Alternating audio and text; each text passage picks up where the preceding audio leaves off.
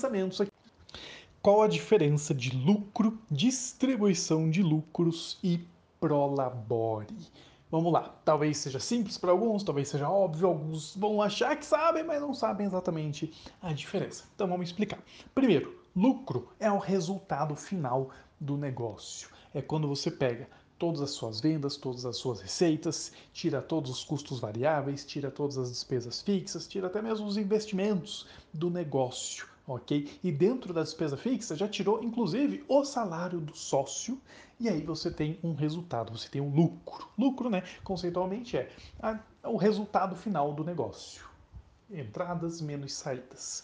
Dentro da perspectiva do lucro, a gente tem o lucro por competência e o lucro por caixa. Não vou entrar no detalhe, mas de forma geral. Por competência é o que aconteceu naquele mês, o que, independente de você ter recebido ou pago o dinheiro. Ou seja, quais foram, quanto que você vendeu, qual foi o custo dessa mercadoria vendida, qual foi o imposto proporcional dessa venda, quais foram os gastos desse mês, os investimentos desse mês, e aí você tem o lucro pela competência. O lucro por caixa, ele vai estar dizendo o que realmente entrou de dinheiro, o que realmente saiu de dinheiro. Então, na competência, ele está olhando a venda, só que nem sempre o que você vendeu, você já recebeu nesse mês. O lucro por caixa está olhando o que de fato entrou de dinheiro, independente de quando foi a venda, e o que de fato saiu de dinheiro, ok? Então, lucro é o resultado final do negócio.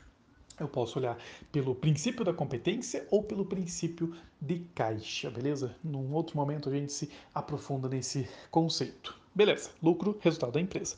Distribuição de lucros e prolabore. Aqui a gente tem uma diferença novamente entre conceitos.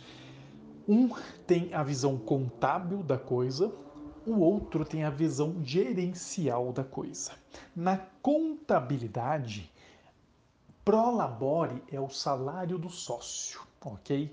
E geralmente a contabilidade vai lançar como prolabore um salário mínimo para o sócio. É como se eu estivesse pagando pelo trabalho do sócio um salário mínimo.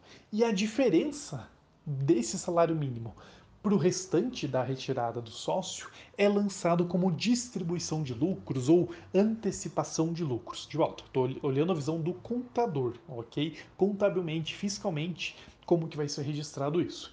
Então, digamos lá que eu, como sócio, tirei R$5.000 no mês, certo? A contabilidade vai lançar como prolabore cerca de R$1.000 e os outros R$4.000, né, a diferença para os 5, ele vai lançar como distribuição de lucros ou antecipação de lucros. Por que é feito isso? Porque é uma forma legal de você diminuir o custo tributário da empresa, pois em cima do prolabore, sobre o prolabore, incide o INSS e até mesmo o imposto de renda. Incide todos os impostos que incidem normalmente sobre a folha de pagamento. Então, se eu tiro como sócio R$5.000, incidiria INSS sobre R$5.000 e incidiria imposto de renda sobre esses R$5.000. Agora, quando eu lá lanço um valor ou salário mínimo como prolabore, ele está abaixo da alíquota, né? Então eu não vou pagar IR, eu vou pagar INSS somente sobre um salário mínimo. E a diferença, que é a antecipação de lucros ou distribuição de lucros, ela não incide imposto, ok? Ela é isenta de imposto. Então, quando o contador lança um salário mínimo como prolabore, que aí incide imposto, e lança o restante do valor do sócio como distribuição de lucros ou antecipação de lucros, é uma forma legal, juridicamente legal, de você pagar menos imposto. Essa é a visão do contador, ok? Do outro lado, a gente tem a visão gerencial, que vai ser um pouquinho diferente. Gerencialmente falando, a gente vai entender que prolabore é o salário dos sócios. Então, se o sócio tira aqueles R$5.000 de salário, é isso, é R$5.000. Lá no teu gerenciador financeiro, lá no IAMPA, lá na tua planilha, você vai ter salário de sócios, ou você vai poder chamar de prolabore, R$5.000, ok? Então veja, para contabilidade o prolabore era R$1.000. Pra, gerencialmente falando, você sabe, prolabore, salário de sócio, é R$5.000. E Gerencialmente falando, a distribuição de lucros é aquilo que de fato foi distribuído de lucro para o sócio a partir de um fechamento. Então fui lá, fechei o ano e vi que minha empresa lucrou 100 mil reais no ano. Lucrou 6 dígitos, que maravilha! 100 mil reais de lucro no ano. Desses 100 mil reais, eu vou pegar 30 mil e vou distribuir para o sócio. E os outros 70 vão ficar na empresa. Então eu fui lá, fiz uma transferência, fiz um PIX da empresa, da pessoa jurídica, para a pessoa física. Então esses 30 mil reais, lá, gerencialmente falando, entraram como distribuição de lucros, ok? Então veja que, para os mesmos termos, a gente tem várias visões diferentes e todas estão certas. O lucro, você pode olhar, lucro por competência, que geralmente é uma visão até mais contábil, e o lucro por caixa, que gerencialmente é mais fácil de você identificar.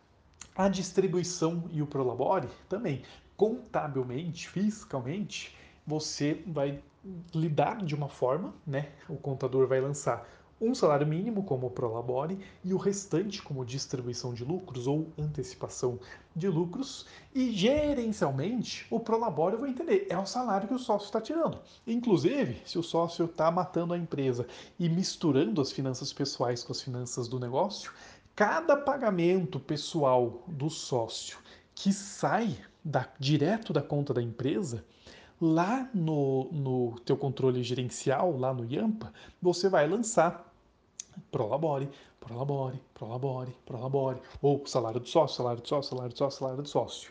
Por quê? Porque gerencialmente falando, eu estou dizendo que esses 50 lançamentos aqui de supermercado, de açougue, de condomínio, de parcela do carro, escola dos filhos, etc. Tudo essa zona que você está fazendo aí, misturando as finanças, eu estou lançando como prolabore. E lá no final, o que eu achava que tirava 5 mil, eu vou ver que eu tirei 6.500, ok?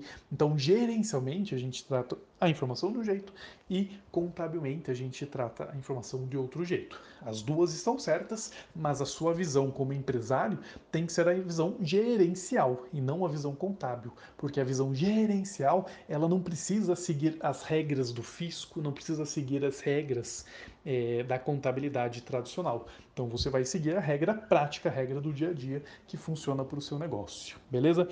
Lucro, distribuição de lucros e prolabore. Tá aqui a diferença entre eles.